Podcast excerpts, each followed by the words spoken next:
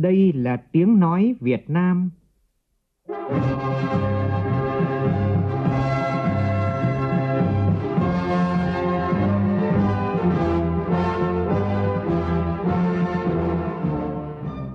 là tiếng nói Việt Nam,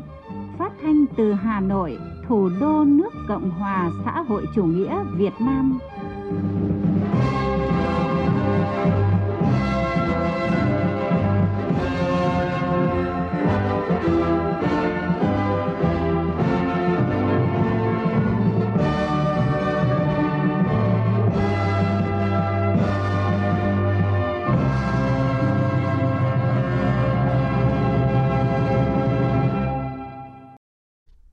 Kính chào quý vị và các bạn.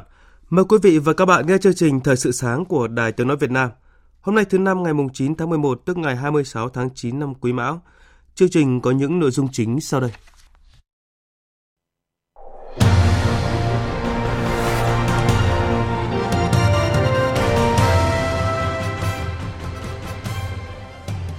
Quốc hội thảo luận về dự án thu hồi đất bồi thường hỗ trợ tái định cư cảng hàng không quốc tế Long Thành Intel, tập đoàn chip hàng đầu thế giới đánh giá cao môi trường đầu tư kinh doanh tại Việt Nam và cho biết đã giải ngân 1 tỷ 500 triệu đô la Mỹ vào nhà máy Intel Việt Nam. Các tỉnh vùng hạ lưu đồng bằng sông Cửu Long chủ động ứng phó mặn xâm nhập sớm.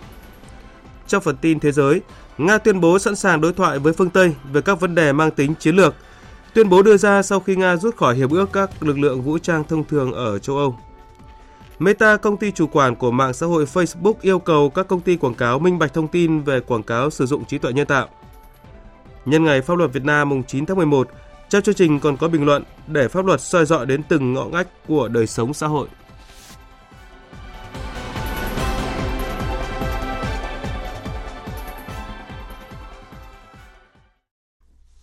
Bây giờ là tin chi tiết. Sáng nay Quốc hội sẽ thảo luận ở hội trường về việc điều chỉnh một số nội dung của nghị quyết 53 của Quốc hội về báo cáo nghiên cứu khả thi dự án thu hồi đất bồi thường hỗ trợ tái định cư cảng hàng không quốc tế Long Thành và dự thảo nghị quyết thí điểm một số cơ chế chính sách đặc thù về đầu tư xây dựng công trình giao thông đường bộ. Liên quan đến nghị quyết 53, một số đại biểu bày tỏ sự lo lắng sẽ chậm tiến độ hoàn thành dự án sân bay Long Thành. Phóng viên Kim Thanh thông tin.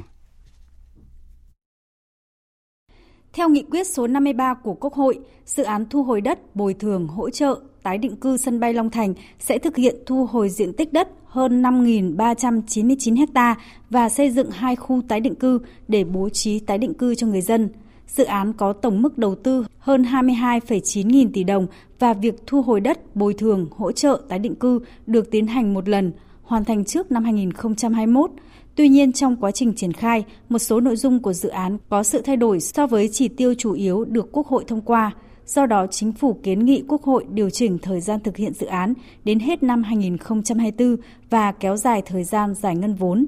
Nhiều đại biểu Quốc hội lo ngại sự chậm trễ này có thể kéo theo tốc độ hoàn thành dự án sân bay Long Thành. Đại biểu Hoàng Đức Thắng, đoàn Quảng Trị cho rằng chính phủ, Bộ Giao thông Vận tải, các địa phương muốn giải phóng mặt bằng nhanh thì cần nỗ lực cố gắng rất lớn – phải quyết tâm nhiều lần mới có thể hoàn thành dự án này. Tôi vẫn đánh giá sự nỗ lực cao của chính phủ, các bộ ngành và địa phương trong công tác giải phóng mặt bằng. Tuy nhiên ấy, cũng phải nhìn nhận với nhau rằng trong thời gian vừa qua thì ngoài hai năm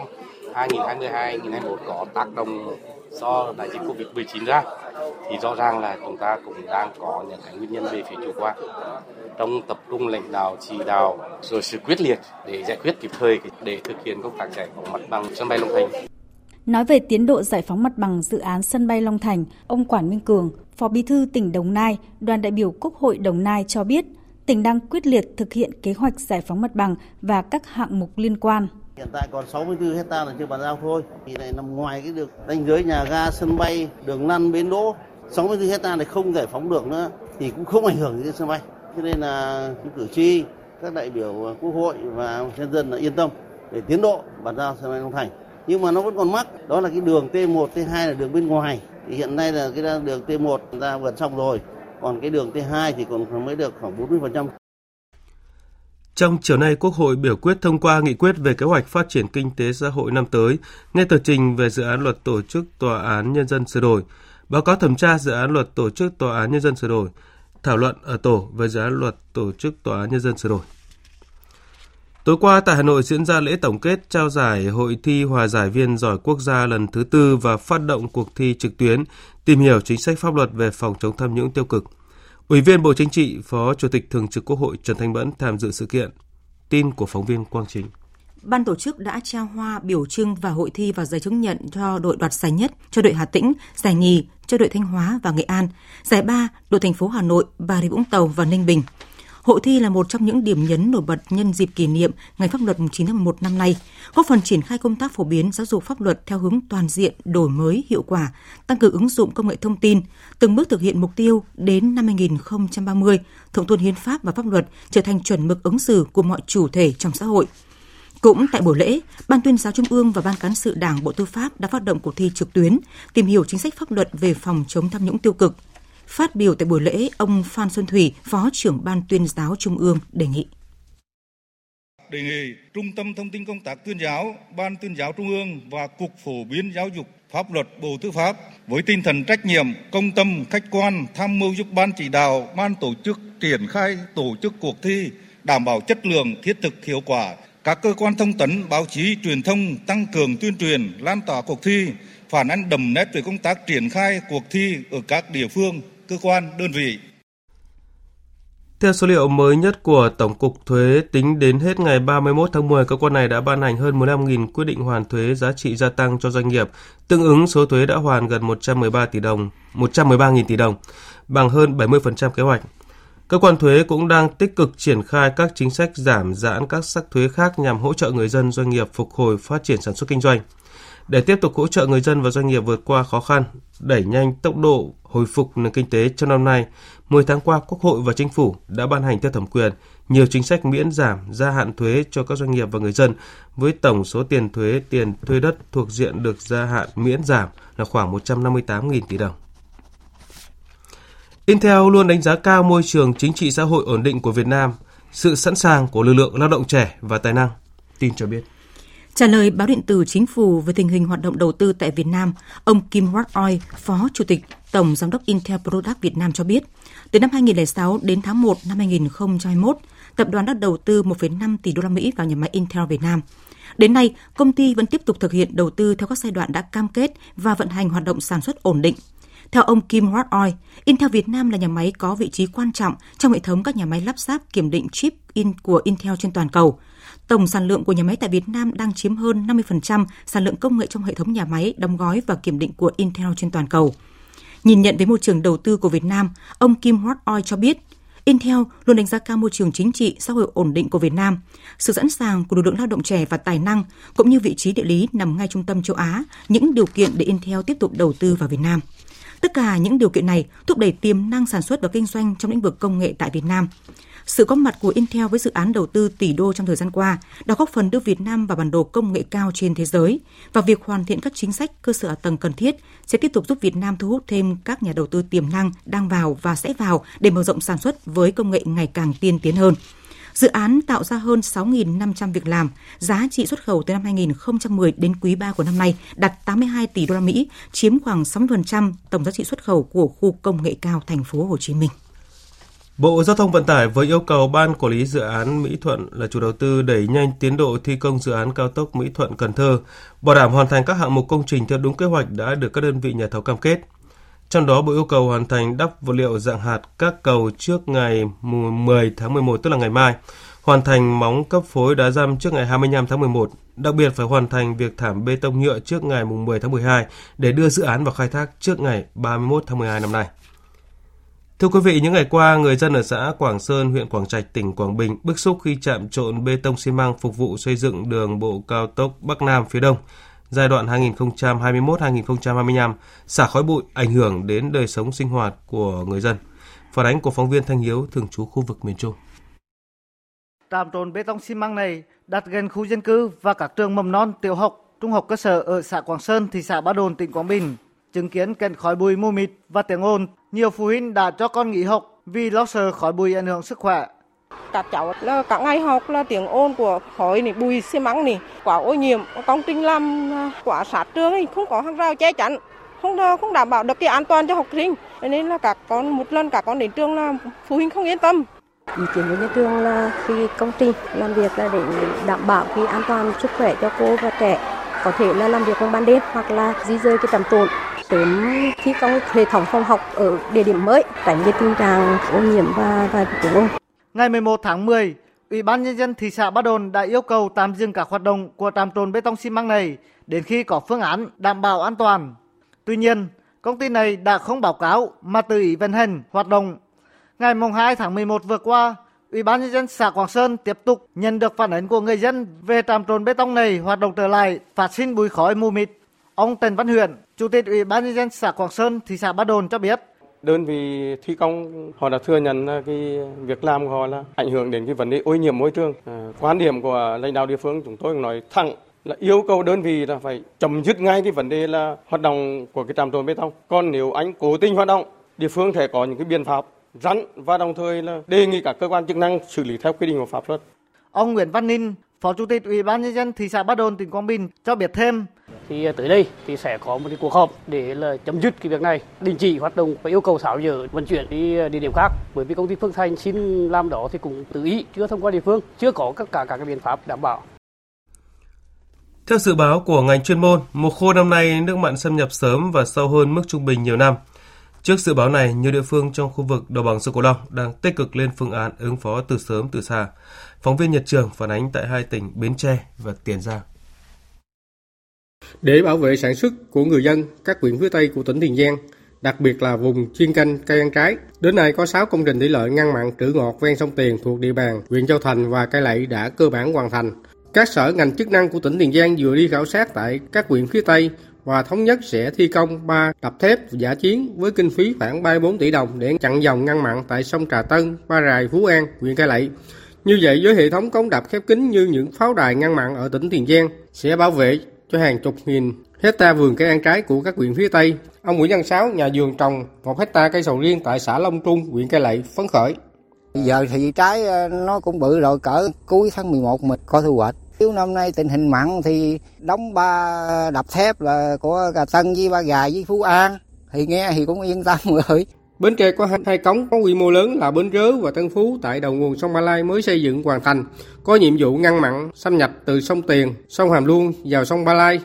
Dòng Ba Lai trở thành hồ chứa nước ngọt phục vụ cho sản xuất và sinh hoạt của hàng chục nghìn hộ dân ở các huyện Châu Thành, Dòng Trơm, Bình Đại và cả thành phố Bến Tre. Ông Quỳnh Văn Mai, Phó Chủ tịch Ủy ban dân huyện Bình Đại cho biết thêm. Về nước sinh hoạt thì chuẩn bị các cái dụng cụ để trữ là tôi phối hợp chặt với công ty thủy nông của tỉnh là nạo vét các cái tuyến kênh để kết nối giữa các cái cống giữa sông Ba Lai và sông Cửa Đại. Sông Ba Lai mà nó chưa mặn thì có thể là mình lấy đầu sông Ba Lai mình tháo ở cái đầu Cửa Đại. Có cái nhà máy thì nó có nhiều cái phương án, thí dụ như là thuê tất cả các cái đập ao hồ của người dân của mình để trữ nước ngọt. Ngành nông nghiệp và các đơn vị quản lý cống đập thủy lợi của tỉnh Tiền Giang và Bến Tre đã và đang quyết liệt triển khai các giải pháp ứng phó với hạn mặn trên tinh thần không để bị động, làm giảm thiệt hại đến mức thấp nhất khi có thiên tai bất thường.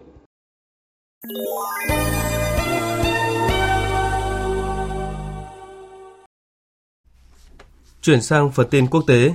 theo hãng tin TASS, người phát ngôn của Tổng thống Nga, ông Dmitry Peskov tuyên bố nước này sẵn sàng tiến hành đối thoại với phương Tây về các vấn đề ổn định chiến lược, nhưng hiện đang thiếu các điều kiện tiên quyết cần thiết cho một quá trình như vậy. Phát biểu với báo giới, ông Peskov nhấn mạnh hiện không có điều kiện tiên quyết nào tồn tại, mặc dù một cuộc đối thoại như vậy rõ ràng là cần thiết. Ông khẳng định Nga sẵn sàng bắt đầu một cuộc đối thoại như thế, khi được hỏi liệu việc Nga rút khỏi hiệp ước các lực lượng vũ trang thông thường ở châu Âu, gọi tắt là CFE, có ảnh hưởng đến ổn định chiến lược toàn cầu hay không, ông Peskov cho rằng tình hình trên thực tế sẽ không có gì thay đổi. Trong diễn biến liên quan, Anh vừa mở rộng danh sách trừng phạt nhằm vào Nga, theo đó áp đặt trừng phạt đối với công ty Krasmedmed, công ty khai khoáng sản Uran và các công ty khai thác vàng Notgo và Highland Gold Mining của Nga. Danh sách trừng phạt cập nhật còn có công ty tái bảo hiểm quốc gia Nga và 20 cá nhân. Toàn bộ tài sản của họ nếu bị phát hiện ở Anh sẽ bị phong tỏa và cấm nhập cảnh vào nước này. Ngoài ra, các hạn chế cũng được áp dụng đối với Liên minh các nhà công nghiệp và doanh nhân Nga. Về tình hình chiến sự tại giải Gaza, phóng viên Bá Thi thường trú tại Ai Cập theo dõi khu vực Trung Đông đưa tin. Trong buổi họp báo tại Tel Aviv chiều qua, người phát ngôn lực lượng phòng vệ Israel khẳng định sau nhiều ngày hứng chịu các đợt tấn công thọc sâu liên tiếp của bộ binh Israel, lực lượng Hamas đã mất hoàn toàn quyền kiểm soát khu vực phía bắc của giải Gaza. Về phần mình, lữ đoàn cảm tử Al-Qassam, cánh vũ trang chủ lực của Hamas tuyên bố đã phá hủy tổng cộng 136 thiết bị quân sự hạng nặng. Cùng với sự leo thang xung đột tại Gaza, các cuộc giao tranh qua biên giới giữa Israel và Liban cũng tiếp tục gia tăng một cách đáng lo ngại. Theo nhiều nhà phân tích khu vực, giao tranh gia tăng giữa Israel và Hezbollah đang tiến gần hơn tới giới hạn của một cuộc xung đột vũ trang quy mô lớn. Nếu kịch bản này xảy ra, hệ lụy đối với an ninh toàn khu vực Trung Đông sẽ là cực kỳ tồi tệ và khó lường. Ngoại trưởng Hungary Peter Sredato kêu gọi Liên minh châu EU nghiên cứu lại chính sách năng lượng trong bối cảnh khủng hoảng đang diễn ra ở khắp châu lục. Phóng viên Hải Đăng thường trú Cộng hòa Séc theo dõi khu vực Đông Âu đưa tin. Tại hội nghị khí đốt quốc tế Rumani lần thứ 6, Ngoại trưởng Seattle nhấn mạnh rằng việc cung cấp năng lượng là một nhu cầu thực tế, không phải vấn đề chính trị, đồng thời kêu gọi chấm dứt tình trạng chính trị hóa và lý tưởng hóa quá mức các nguồn cung cấp năng lượng ở châu Âu. Ông Seattle chỉ trích EU và một số quốc gia thành viên vì phản đối việc mở rộng hệ thống vận chuyển khí đốt tự nhiên của Đông Nam Âu. Ông xác định Bruxelles và một số các quốc gia thành viên là rào cản do khả năng vận chuyển hạn chế từ các nguồn tiềm năng như Thổ Nhĩ Kỳ, Azerbaijan và Qatar. Ngoại trưởng Hungary bày tỏ nhu cầu đa dạng hóa năng lượng của Hungary với lý do nước này phụ thuộc vào các quốc gia bán tài nguyên do những hạn chế về mặt địa lý. Ông coi việc đa dạng hóa nguồn cung là thu hút các nhà cung cấp mới, chứ không phải thay thế một nhà cung cấp đáng tin cậy. Tuy nhiên, ông cho rằng Bruxelles và một số quốc gia thành viên EU đang là những trở ngại đáng kể cho việc đa dạng hóa này. Meta Platform, công ty chủ quản của trang mạng xã hội Facebook, thông báo từ năm tới, các đơn vị quảng cáo phải thông tin rõ về việc sử dụng trí tuệ nhân tạo AI hoặc công cụ kỹ thuật số khác trong lựa chọn hoặc sáng tạo các quảng cáo liên quan đến chính trị, xã hội hoặc bầu cử trên Facebook và Instagram. Meta là nền tảng lớn thứ hai thế giới về quảng cáo số. Trong thông báo mới, công ty nêu rõ sẽ yêu cầu các nhà quảng cáo giải thích rõ nếu những quảng cáo được họ lựa chọn hoặc sáng tạo có chứa hình ảnh mô phỏng người thật đang làm hoặc nói những điều không có thực, hoặc nếu quảng cáo được gian dựng bằng những hình ảnh một nhân vật giống người thật như là sản phẩm của kỹ thuật số. Meta cũng sẽ yêu cầu các nhà quảng cáo minh bạch thông tin nếu những sản phẩm quảng cáo nói về các sự kiện chưa từng diễn ra nhưng có sử dụng hình ảnh sự kiện thật hay giản dựng lại theo sự kiện thật mà không có hình ảnh hay âm thanh thực tế của sự kiện. Nếu có nội dung số không quá quan trọng với nội dung quảng cáo như việc điều chỉnh kích cỡ hình ảnh, cắt ảnh, chỉnh sửa màu sắc hoặc làm tăng độ sắc nét của hình ảnh thì nhà quảng cáo không phải thông báo. Nhằm ứng phó với tình trạng ô nhiễm không khí nghiêm trọng tại thủ đô New Delhi của Ấn Độ, chính quyền thành phố này lần đầu tiên lên kế hoạch tạo mưa nhân tạo để cố gắng cải thiện chất lượng không khí. Ông Gopan Rai, người đứng đầu cơ quan môi trường thủ đô New Delhi của Ấn Độ cho biết, chính quyền địa phương sẽ cố gắng gây mưa nhân tạo thông qua biện pháp gieo hạt trên đám mây trong tháng này nhằm nỗ lực chống ô nhiễm không khí ở thành phố này. Chỉ, chỉ, chỉ số chất lượng không khí của New Delhi được ghi nhận ở mức hơn 320 vào sáng ngày hôm qua, mức độ được xếp vào loại nguy hiểm. Chính quyền thủ đô New Delhi đã ra lệnh đóng cửa tất cả các trường học đến ngày 18 tháng 11, ngừng hoạt động xây dựng và tuyên bố sẽ áp đặt các quy định hạn chế đối với phương tiện giao thông. Tiếp theo là tin thể thao.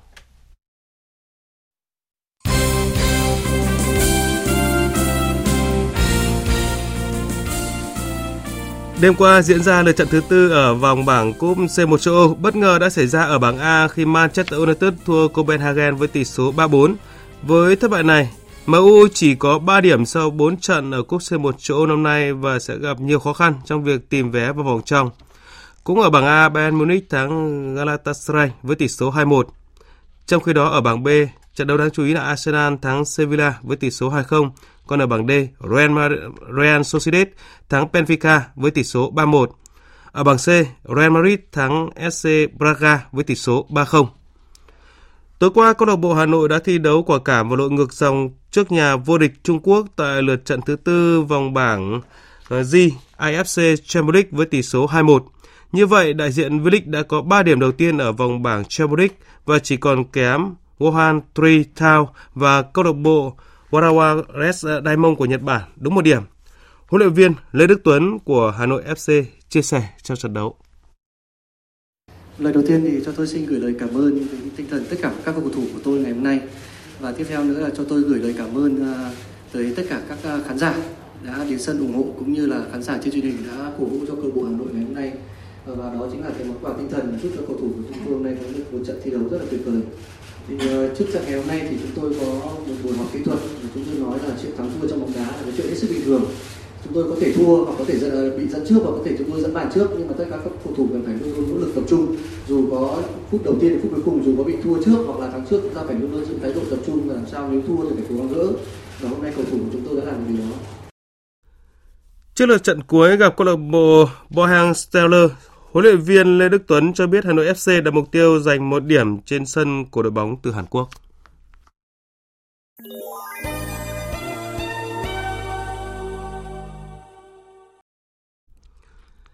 Thưa quý vị và các bạn, hôm nay là tròn 10 năm ngày Thủ tướng Chính phủ quyết định lấy ngày 9 tháng 11 làm ngày pháp luật Việt Nam, ngay để tôn vinh giá trị vai trò của hiến pháp, pháp luật đối với cuộc sống của mỗi con người và sự phát triển của đất nước. Ngày pháp luật Việt Nam còn là dịp để nâng cao tinh thần thượng tôn pháp luật, làm cho ánh sáng công lý ngày càng soi rọi, hướng ý thức, hành vi của mọi công dân, cơ quan, tổ chức và toàn xã hội đến mục tiêu xây dựng xã hội tốt đẹp văn minh vì sự phát triển của con người – Bình luận của nhà báo Vân Thiêng qua giọng đọc của phát thanh viên Hồng Huệ. Chọn ngày mùng 9 tháng 11, ngày ra đời của Hiến pháp năm 1946, Hiến pháp đầu tiên của nước Việt Nam độc lập làm ngày pháp luật hàng năm. Chính phủ muốn thế hệ hôm nay luôn tưởng nhớ và biết ơn sự đóng góp to lớn của các nhà lập pháp, nhà khoa học pháp luật, những người làm công tác giáo dục, phổ biến, thi hành và bảo vệ pháp luật – đối với sự nghiệp xây dựng, bảo vệ và phát triển đất nước, nâng cao vị thế quốc gia trong gần 80 năm qua. Với chủ đề tiếp tục nâng cao chất lượng xây dựng và tổ chức thi hành pháp luật, tăng cường truyền thông, phản ánh chính sách, nâng cao hiệu lực hiệu quả quản lý nhà nước trong các lĩnh vực của các cấp ngành, đáp ứng yêu cầu xây dựng nhà nước pháp quyền xã hội chủ nghĩa Việt Nam. Ngày Pháp luật Việt Nam năm nay được tổ chức với nhiều hoạt động thiết thực nhằm tôn vinh hiến pháp, pháp luật, giáo dục ý thức trách nhiệm thượng tôn pháp luật cho mọi người. Thượng tôn pháp luật nghĩa là mọi công dân tổ chức phải sống và làm việc theo hiến pháp và pháp luật.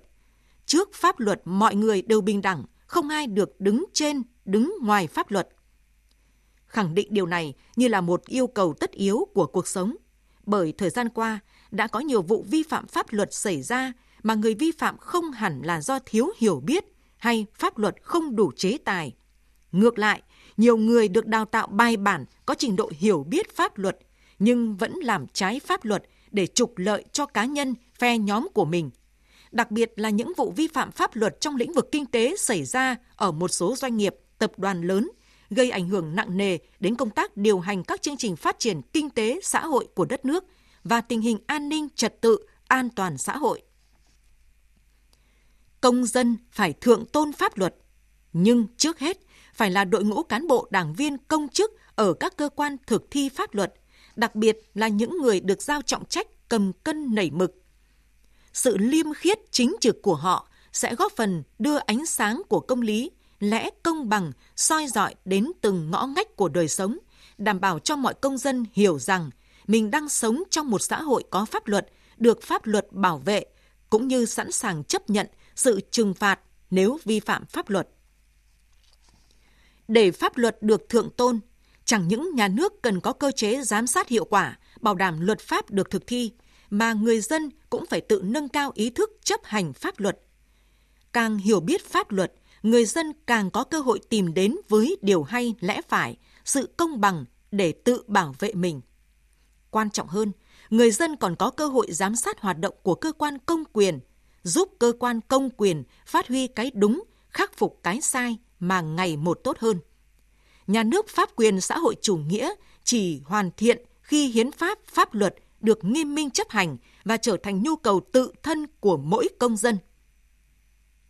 Ngày pháp luật mùng 9 tháng 11 hàng năm là dịp để đẩy mạnh công tác xây dựng, tuyên truyền, phổ biến, giáo dục pháp luật cho mọi công dân, nâng cao ý thức và niềm tin vào pháp luật – từng bước xây dựng và củng cố các giá trị văn hóa pháp lý trong đời sống xã hội. Đây cũng là cách để vận động toàn dân chung sức, chung lòng vì sự nghiệp xây dựng và hoàn thiện nhà nước pháp quyền xã hội chủ nghĩa, một nhà nước với hệ thống pháp luật hoàn chỉnh, tiến bộ vì con người. Quý vị và các bạn vừa nghe bình luận để pháp luật soi dọi đến từng ngõ ngách của đời sống xã hội.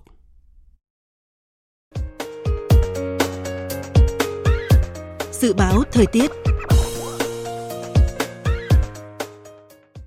Phía Tây Bắc Bộ có mưa vài nơi, sáng sớm có nơi có sương mù, trưa chiều giảm mây trời nắng, gió nhẹ, nhiệt độ từ 20 đến 31 độ. Phía Đông Bắc Bộ có mưa vài nơi, sáng sớm có nơi có sương mù, trưa chiều giảm mây trời nắng, gió nhẹ, nhiệt độ từ 23 đến 32 độ. Khu vực từ Thanh Hóa đến Thừa Thiên Huế, ngày nắng, chiều tối và đêm có mưa rào và rông vài nơi, gió nhẹ, nhiệt độ từ 22 đến 32 độ. Khu vực từ Đà Nẵng đến Bình Thuận, ngày nắng, chiều tối và đêm có mưa rào và rông vài nơi. Riêng phía Nam chiều tối có mưa rào rải rác và có nơi có rông, gió Đông Bắc cấp 2, cấp 3, nhiệt độ từ 23 đến 33 độ.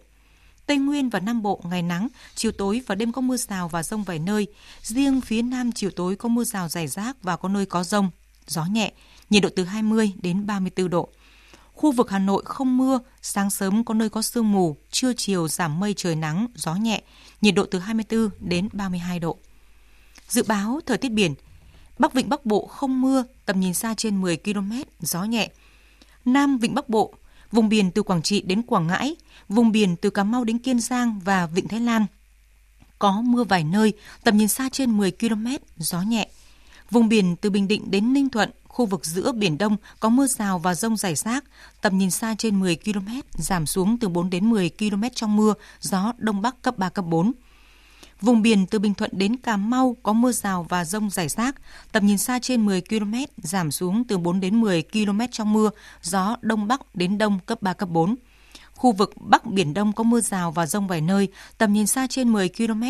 ngày gió Đông Bắc đến Đông cấp 4, cấp 5, đêm giảm xuống cấp 3, cấp 4.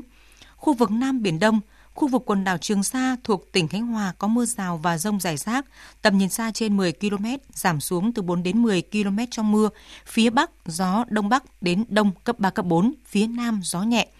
Khu vực quần đảo Hoàng Sa thuộc thành phố Đà Nẵng có mưa rào và rông vài nơi, tầm nhìn xa trên 10 km, gió Đông Bắc đến Đông cấp 4, cấp 5. Vừa rồi là phần tin dự báo thời tiết, bây giờ chúng tôi tóm lược một số tin chính đã phát trong chương trình.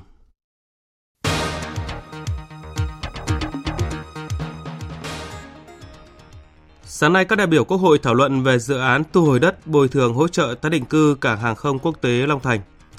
Intel, tập đoàn chip hàng đầu thế giới đánh giá cao môi trường đầu tư kinh doanh tại Việt Nam và cho biết đã giải ngân 1 tỷ 500 triệu đô la Mỹ vào nhà máy Intel Việt Nam. Đến nay, công ty vẫn tiếp tục thực hiện đầu tư theo các giai đoạn đã cam kết và vận hành sản xuất ổn định.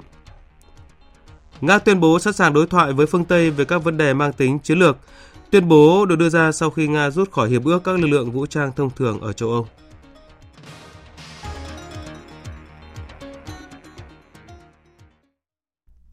Phần tóm lược những tin chính vừa phát cũng đã kết thúc chương trình Thời sự sáng của Đài Tiếng Nói Việt Nam. Chương trình do các biên tập viên Thanh Trường Hiền Lương biên soạn thực hiện với sự tham gia của phát thanh viên Kim Phượng, kỹ thuật viên Uông Hoa, chịu trách nhiệm nội dung Hoàng Trung Dũng.